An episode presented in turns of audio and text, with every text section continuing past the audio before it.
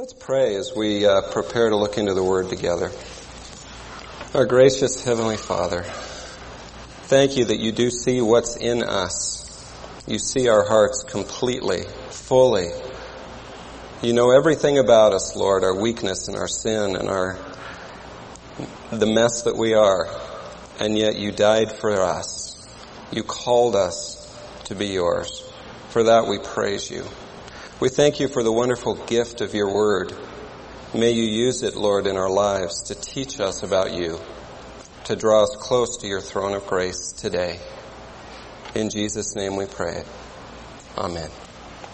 When I was pastoring in northern Idaho, I got a call one day from someone who said, a lady needs some help cleaning up her house.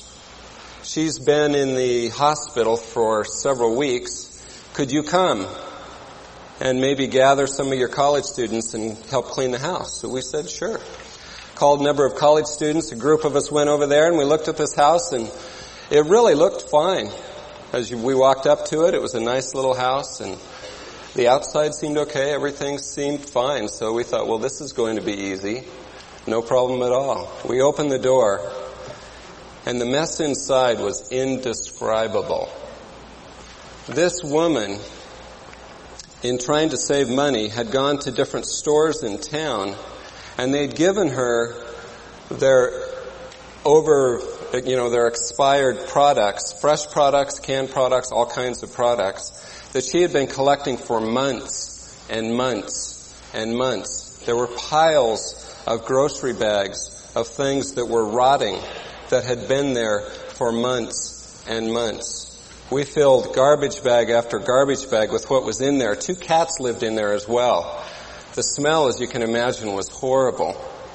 Then I came up to the refrigerator and I thought, well, at least what's in there should be okay, or at least, you know, it shouldn't be in too bad a shape. Well, what she had done is she had also got gotten overdue meat from the uh, from the stores and had put it in the refrigerator. And it was ab- absolutely stocked full of all this meat, steaks and roasts and everything. The electricity had been turned off a month before. If you can imagine a refrigerator full of rancid, rotten meat. First thing I did after we were done was run home and take a shower, I'll tell you. it was pretty awful. Things can look pretty good on the outside sometimes and be pretty rancid and awful and gross on the inside. And when we live a kind of Christianity that is outward and never really deals with the heart, Jesus tells us in our passage today that what happens is we become rancid, ugly, putrid on the inside. Religion, if it's misunderstood, if it's lived wrongly, can be very, very dangerous. If it's lived looking at the outward and never dealing with the heart. And so in the passage today, Jesus confronts the Pharisees and the teachers of the law, the experts of the law, the lawyers of their day, about that very fact because he desired so much for them to have their hardened hearts softened so that they could come to a true knowledge of the Savior. This is the last discourse that Jesus gave in the book of Luke to the Pharisees and the teachers of the law. His last parting shot to them to try to break through their hardness of heart. He has a couple of spats with them later on, but really this is the last discourse he gives them. And as we look, I think we'll gain a picture of what dangerous religion looks like. And hopefully God will penetrate our hearts as well through the power of His Word. So turn with me, if you would, to Luke chapter 11. And we'll be beginning in verse 37. The two things that make religion dangerous are a wrong view of godliness and a wrong use of the word. A wrong view of godliness and a wrong use of the word. We'll see those today as Jesus confronts the Pharisees. Let me read verse 37 and 38 to set the context here. Now when he had spoken, a Pharisee asked him to have lunch with him. And he went in and reclined at the table. And when the Pharisee saw it, he was surprised that he had not first ceremonially washed before the meal. Jesus has been having dialogue with the Pharisees, having contact with them and, and confronting them and, and all. And apparently this Pharisee hadn't been in on all that or something because he just saw a visiting rabbi. He invites him to lunch. And we'll learn in this passage how not to have proper lunch etiquette. By the way, Jesus talks to his host here. Jesus had a further purpose than just being a good uh, person at a lunch, invited to a luncheon here.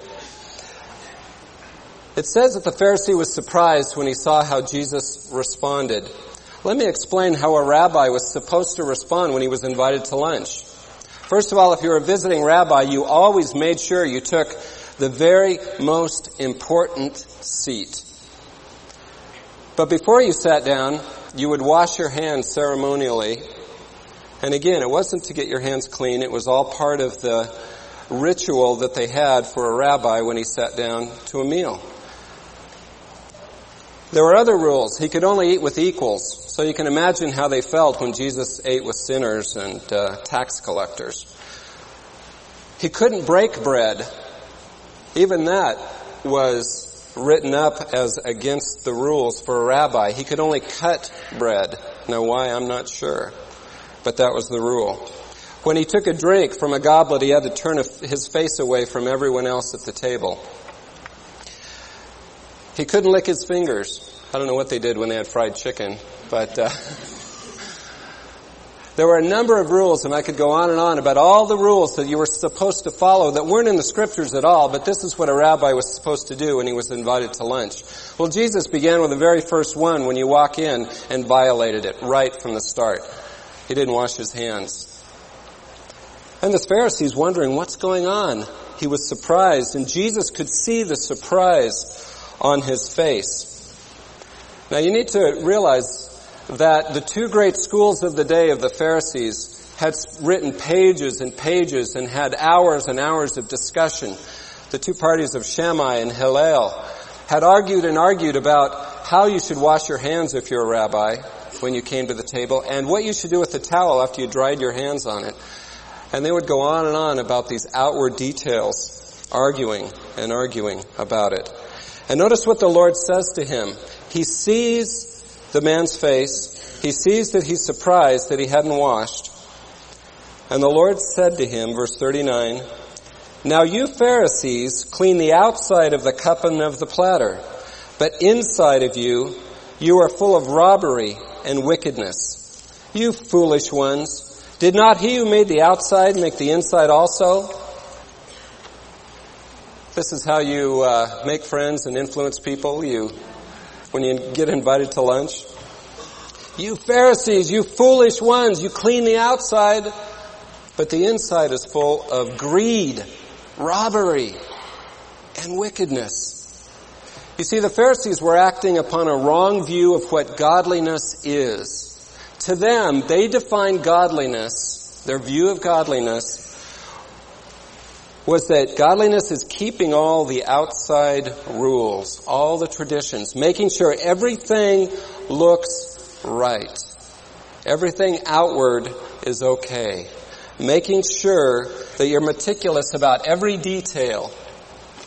So as you've heard, the law says, remember the Sabbath day to keep it holy. So the Pharisees had over 600 rules about what that meant. And they had to follow every one, and if they ever caught you not following the rule, they'd let you know it. Because every rule had to be kept meticulously.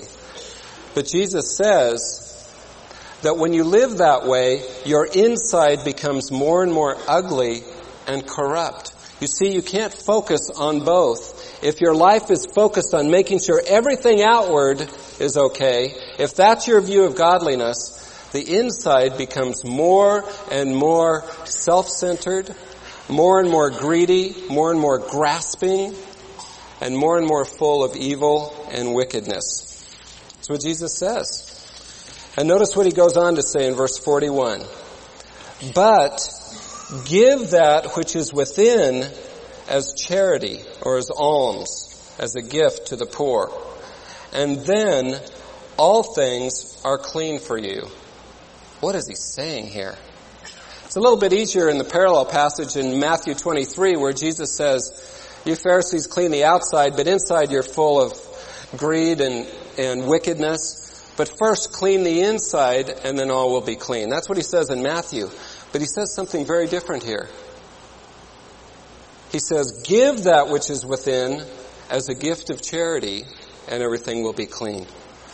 What in the world is he saying? He just said what's inside you is greed and wickedness and now he's saying give that to others? That's what it sounds like. What is he saying? You see, Jesus' view of godliness, as we begin to look at it, is not just cleaning up the inside too.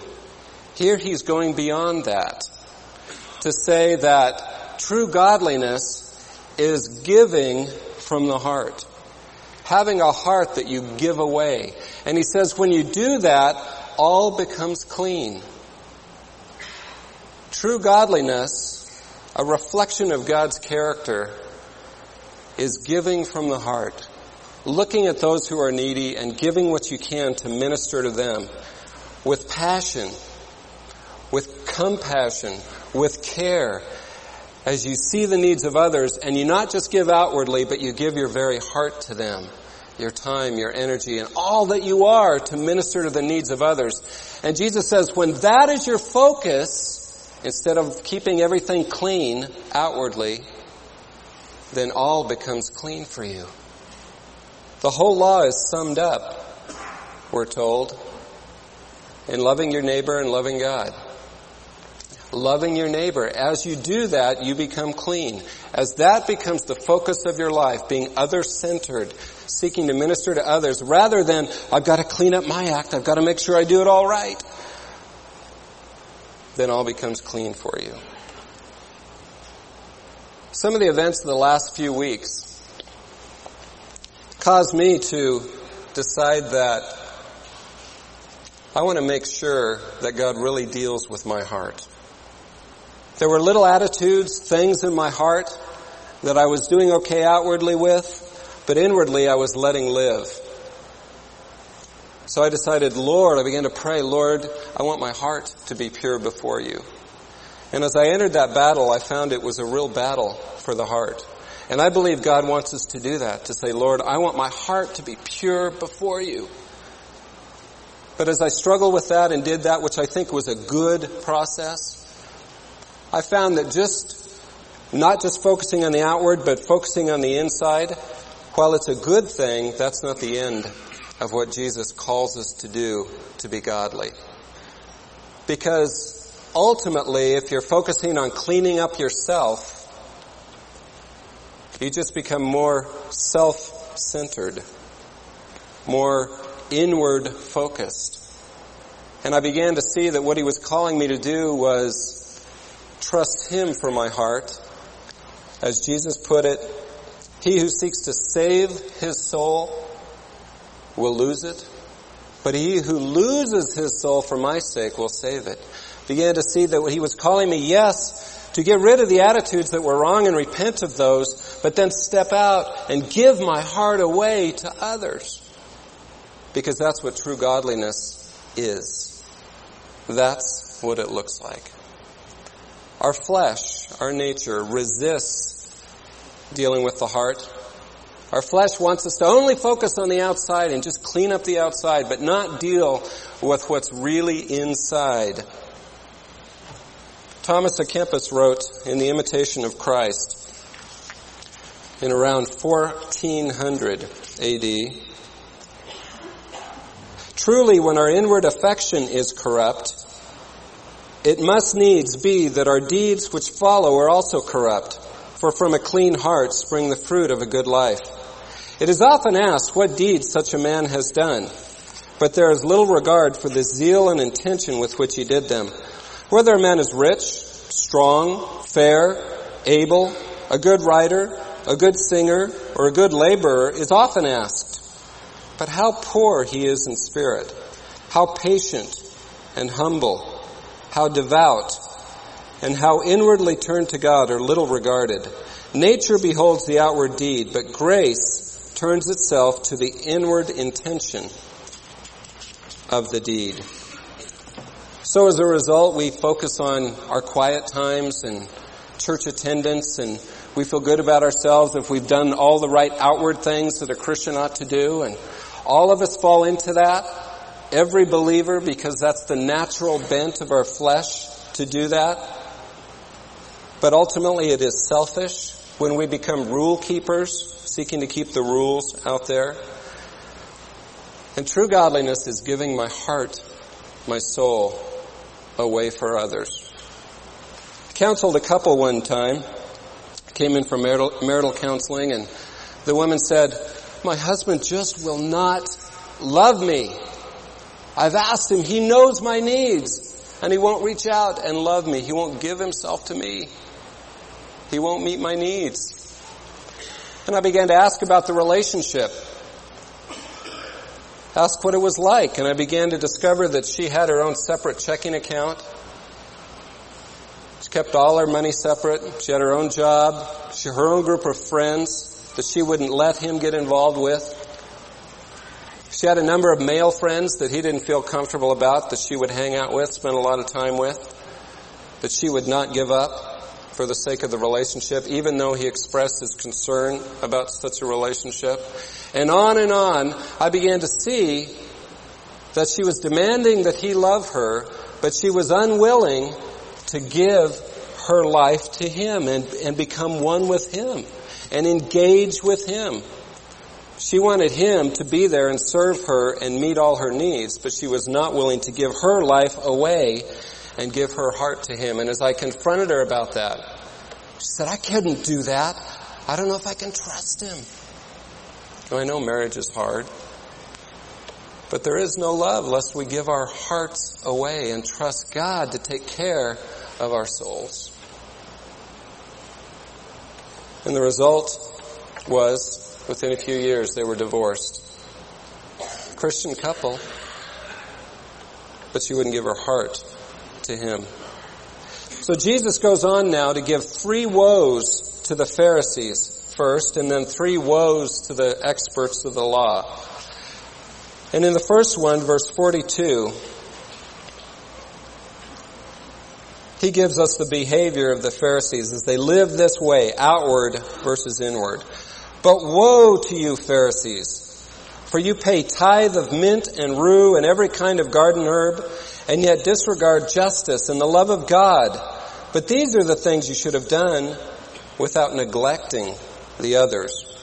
There were three main distinctions of, of the Pharisees in those days. One was they tithed everything. Everything they had, they tithed. Secondly, they followed all the rules of purification. They made sure they were always clean according to their rules and regulations. And thirdly, they avoided any close contact with non-Pharisees. The word Pharisee means separatist. They were separatists. They were resisting getting involved with others because they wanted to make sure no one made them unclean. They were consumed with their own cleanliness. They were consumed with what a man does, not with what a man is. And so Jesus moves in to confront that with this woe about how they tithe mint and rue. These little garden herbs, they would take a plant of mint and they would count off nine leaves and every tenth one they would give to the Lord. They would tithe that. The rue they would divide up, which is uh, some little garden herb as well. They would divide that up into nine parts and then a tenth part. They would tithe everything. And Jesus says, you tithe everything, you do all that, but you miss what God is really asking of you. You do the outward things, but you miss what God is calling you to do from the heart. Justice and the love of God.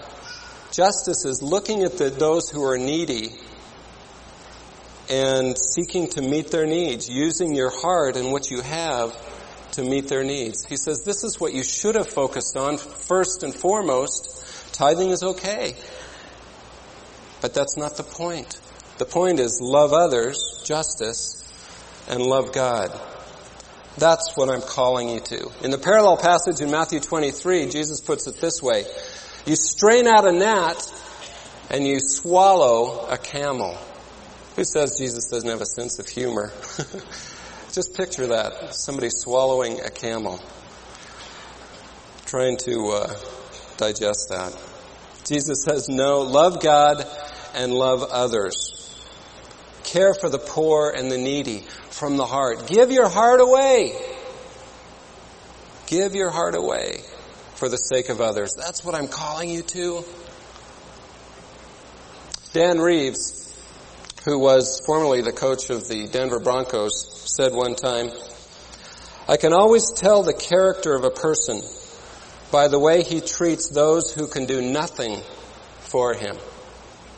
I can always tell the character of a person by the way he treats those who can do nothing for him. The poor, the needy, those who need justice. You see, if we're consumed with the outward, we won't really care for those who can't benefit us somehow. They might make us unclean somehow. But when we see godliness as giving your life away, then we'll engage with people who have needs and our heart will be drawn by the love of God in us to reach out and love others who are needy, to care for them. Then the second woe to the Pharisees in verse 43, Jesus confronts their motivation as they focus on the outward. Woe to you Pharisees!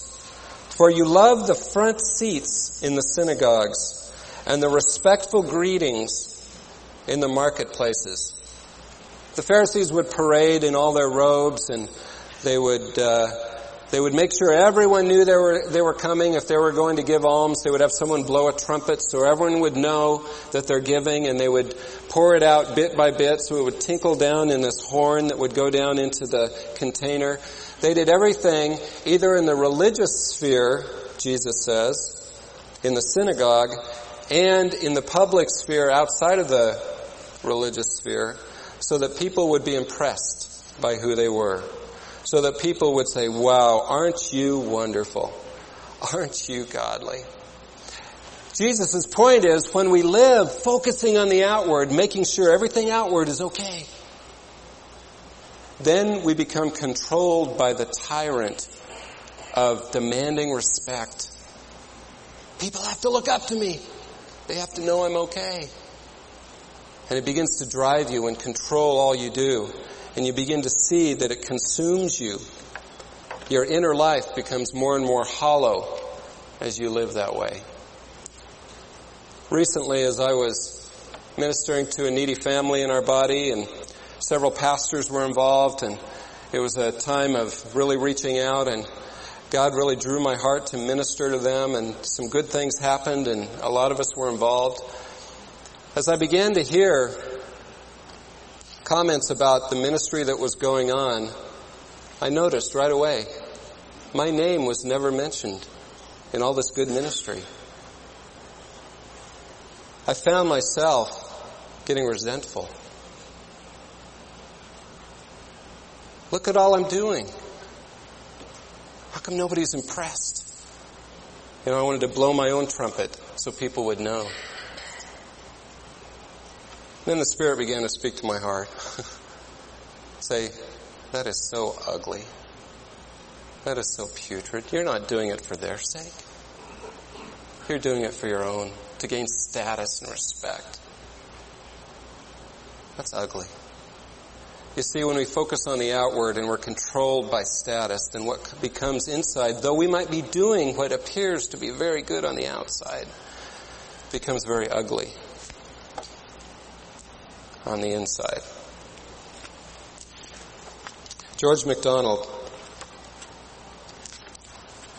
said this, a man may sink by such slow degrees that long after he is a devil, he may go on being a good churchman or a good dissenter and thinking himself a good Christian. A man may sink by such slow degrees that long after he's a devil, he may go on being a good churchman or a good dissenter and thinking himself a good Christian. We're so self-deceived. And if we don't look at our hearts, begin to see the selfishness that's there that drives us, but we just try to stay focused on the outside so we'll feel okay about ourselves, then we become again uglier and uglier. And the result, Jesus says in verse 44 in his third woe, Woe to you, for you are like concealed tombs, and the people who walk over them are unaware of it. In Numbers chapter 19, God gave the commandment to the Israelites and said, if you touch a dead body or a grave, you are unclean for seven days. It was one of the purification rites. So the Pharisees, of course, being concerned about purification and cleanliness, were very careful to make sure they never touched a dead body or a grave. And they would go out regularly and whitewash all the tombs to make sure that everyone could see them so you didn't make a mistake and accidentally walk on one and become unclean. That's the background to what Jesus says here where he says, you are like concealed tombs that nobody can see and people walk right over you and become defiled and they aren't even aware of it. You see, the impact we have on other people when we live only outwardly, but inside we're full of hypocrisy and seeking selfish status for ourselves. And we don't deal with the heart and we don't seek to love people from the heart. He says, you don't look dead, but you are. And you lead others toward a dead religion rather than a living faith. You produce death in others. Again, George MacDonald puts it this way. Nothing is so deadening to the divine as a habitual dealing with the outsides of holy things.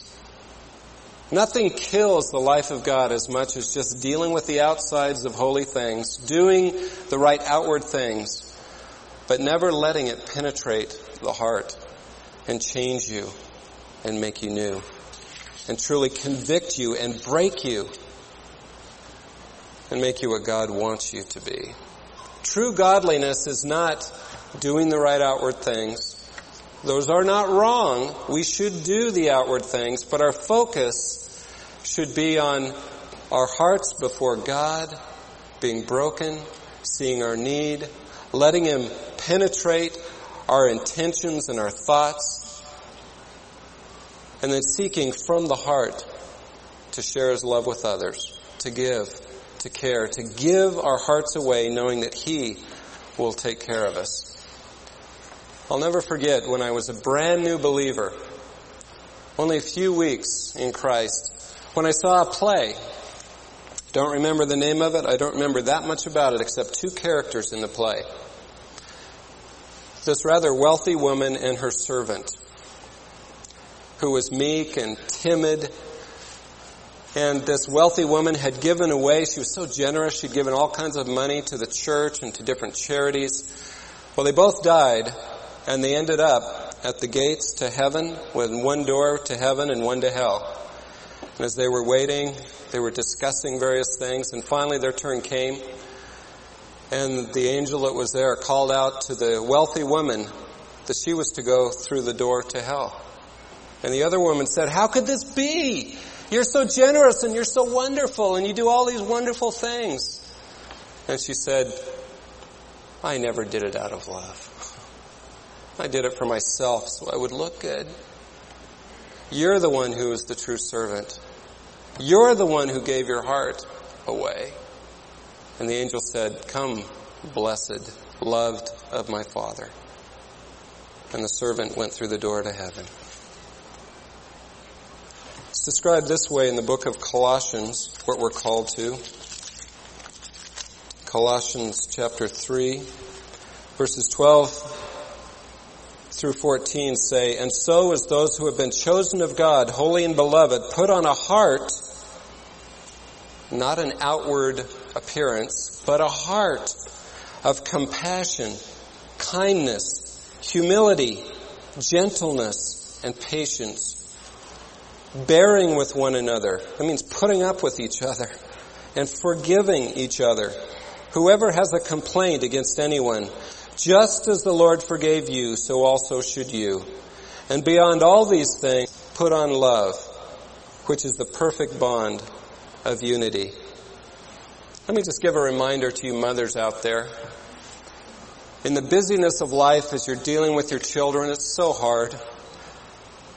Because it's so easy to just get consumed with doing all the right outward things and making sure your children conform to the right outward things. But let me remind you that you have an opportunity to model for your children and to teach your children by how you respond to them that what's important is giving, loving from the heart, not just conforming outwardly, but deal with the heart of your kids, moms. Well, Jesus goes on now to say the second real danger of religion is not just a wrong view of godliness, that it's outward instead of internal loving others. But the second danger of religion is that you'd have a wrong view or a wrong use of the Word, of the Bible itself, of the Scriptures. And the wrong view is that somehow the Word is really an instruction booklet that tells us what to do. It gives us the rules we need to keep. Now I gotta tell you, I love rules. I love structure. I just want to be told what to do. Now I know some of you struggle with that, but I think there's part of us, because of our flesh, that we all want that. We want the rules. We uh, got a desk for my daughter. And as I was putting that together, I put almost all of it together and then took a break before we finished it and I just had to finish one little part and I probably could have figured out how to do it. But no, I needed that instruction booklet. I needed to find it and I couldn't find it. So I got the house helping me look for this instruction booklet because I wanted the rules to follow. And parts of every one of us in our flesh, we want the rules to follow. So we can begin to look at the Word that way. So in verse 45, now apparently at this luncheon there were Pharisees, several Pharisees, and several lawyers, experts in the law. And notice what one of them says in verse 45.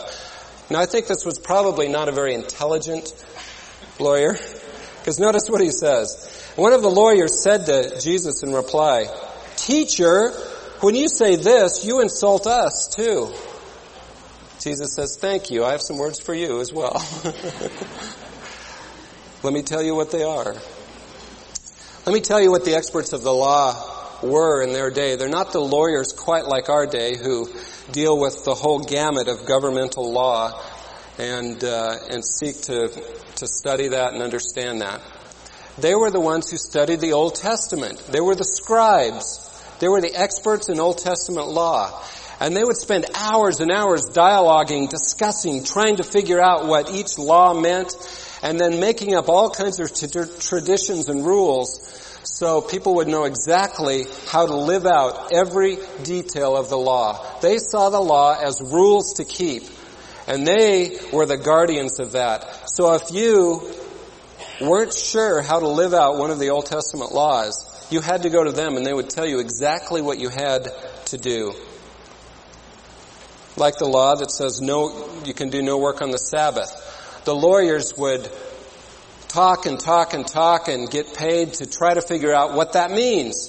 So they came up with rules like you can't carry a burden on your back because that constitutes work. But you can carry a burden in your teeth because that is not work. Now how they understood that, I'm not sure. But they had rule after rule after rule so that they could point to everyone else and say, you're doing it wrong. You broke this rule. You're, you're violating the commandment. But they could do whatever they wanted because they knew all the exceptions and they could live as they wanted to. So Jesus says in verse 46, Woe to you lawyers as well, for you weigh men down with burdens hard to bear, while you yourselves will not even touch the burdens with one of your fingers. You see, what they did in their behavior is they added traditions to the Word. And they gave all kinds of detail. They made the Bible essentially a book of secrets and riddles that only they could decipher. The people had to come to them to figure out what to do, how to live. The Mishnah, which was a commentary and of all their discussions, said, it is more important to observe the scribal interpretations of the law than to observe the law itself. Because it gave all the explanation. No one can understand the law, but you do what we tell you and you'll be fine. And Jesus said all that was was heaping burdens on others when you wouldn't even raise a finger to carry them out yourself or to help anyone else with their burden. And the church throughout history, unfortunately, has over and over again used the word in this way to just pour on people's backs what you have to do. These are the rules you have to keep. And in every church, there may be unspoken rules, but there's still a sense of this is what makes a good Christian. You do these certain things. And they become rules that if they're taught and pushed and pressured, then we become like the scribes that say, you need to do this to be a good Christian. You need to follow these rules. Should we obey the word? Absolutely. But when we keep adding to it, adding more and more rules to it, and put pressure on people and see the word as a rule book and that's all it is, then we do damage to people's lives. So the second woe, Jesus says this, Woe to you, for you build the tombs of the prophets, and it was your fathers who killed them. Consequently, you are witnesses and approve the deeds of your fathers, because it was they who killed them, and you build their tombs.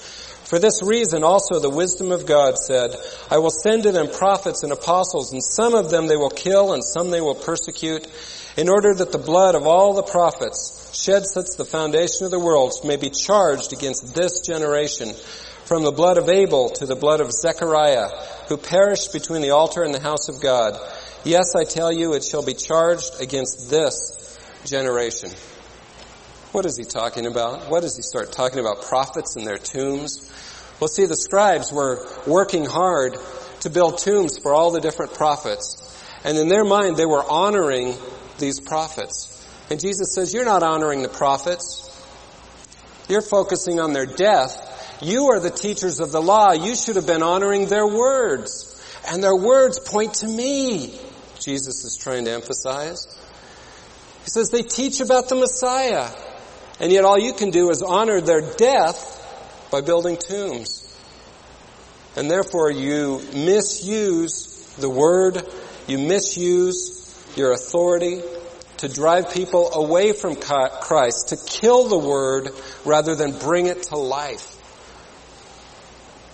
He describes the, the blood of Abel to the blood of Zechariah. In the Hebrew Bible, the first book, of course, is Genesis, but the last book is Second Chronicles in the Hebrew order of the Bible. And Jesus begins with Genesis, the first murder, and he ends with the last murder, and he says, everything in between, all of that is falling on your heads because you should be the ones when the Messiah is walking among you in all of history when you should have seen the word of the prophets that describe me and saying, yes, he's here. Here he is. Believe in him. Rather than doing that, you're off building the tombs of the prophets so no one can see that I'm really here. You're to be the teachers of the law and you're misusing the word and you're killing it. The word says all kinds of things like Micah 6 8. He has told you, O man, what is good, but to do justice and love kindness and to walk humbly with your God. Don't focus on the outward, but walk humbly with God from the heart. And all the prophecies in the prophets about Messiah coming, the experts in the law did not see because they misused the word. You see, the word is meant to penetrate our very hearts, to reveal Christ so that we can know Him. Are there rules? Yes. But the focus of the word throughout is to reveal Jesus. It's a living word that teaches us to know Him, that helps us understand who He is and His love for us, so that we'll want to obey Him out of that love. But it's not a rule book that we have to follow every little detail that we can find, so we'll be okay before God. And that's how they misused it. It's like getting a Christmas present and reveling in what's outside the ribbon and the paper and the box and ignoring the true present inside. That's what the experts of the law did. They looked at every detail and they missed the Christ who was there having lunch with them that day. Do we miss the Christ who is with us? Because we read the Word and we see it as a rule book to follow instead of worshiping Him who is revealed in it. And the impact of living that way in verse 52, woe to you lawyers, for you have taken away the key to knowledge. You did not enter in yourselves, and those who are entering in, you hindered.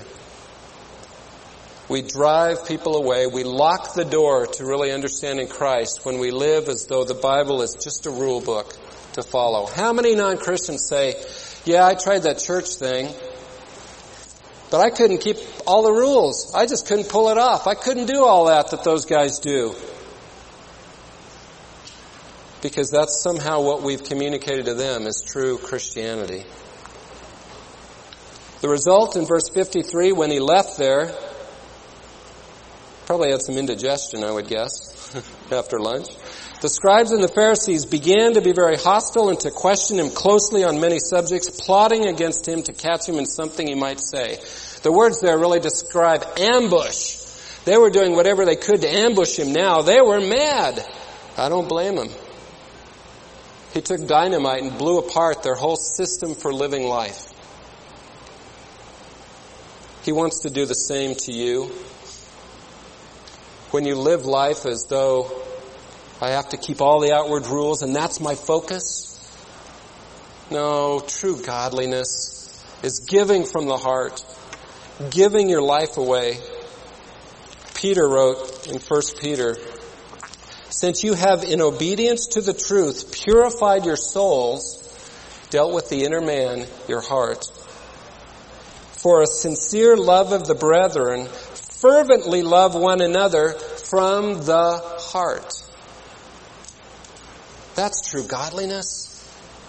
Getting your heart right before God and fervently loving others from the heart. Letting the word penetrate you so you can cleanse the inner man and then giving your heart away. Imitation of Christ, just close with these words. Thomas à Kempis again in 1400 describes the words as though the Savior was saying these to you and to me. I am the lover of all purity and the generous giver of all holiness. I seek a pure heart and there is my resting place. Make ready for me a great chamber strewn with rushes. That is your heart. And with my disciples I shall keep my Easter with you. If you desire that I should come to you and dwell with you, free yourself of the old filth of sin and cleanse also the habitation of your heart. Exclude the world and all the clamorous noise of sin and sit solitary as a sparrow on the eaves of a house and think upon your own offenses with great bitterness of heart. For a true lover will prepare for his beloved the best and fairest place he can. For that is a sign of the love and affection of him who receives his friends. I am he who has called you. I have commanded this thing to be done. I will supply whatever is wanting in you. And then as we give our hearts away, all things become clean, Jesus says. Let's pray. Lord, how deceived we can be. How easily we focus on the outward and inside we're corrupt, selfish, self-centered, seeking our own status. Lord, we confess before you today we need you to cleanse us. We want to make a home for you that is a habitual place for you to come, a beautiful, clean place where you can reside. Help us become lovers of others from the heart. In Jesus' name we pray it. Amen.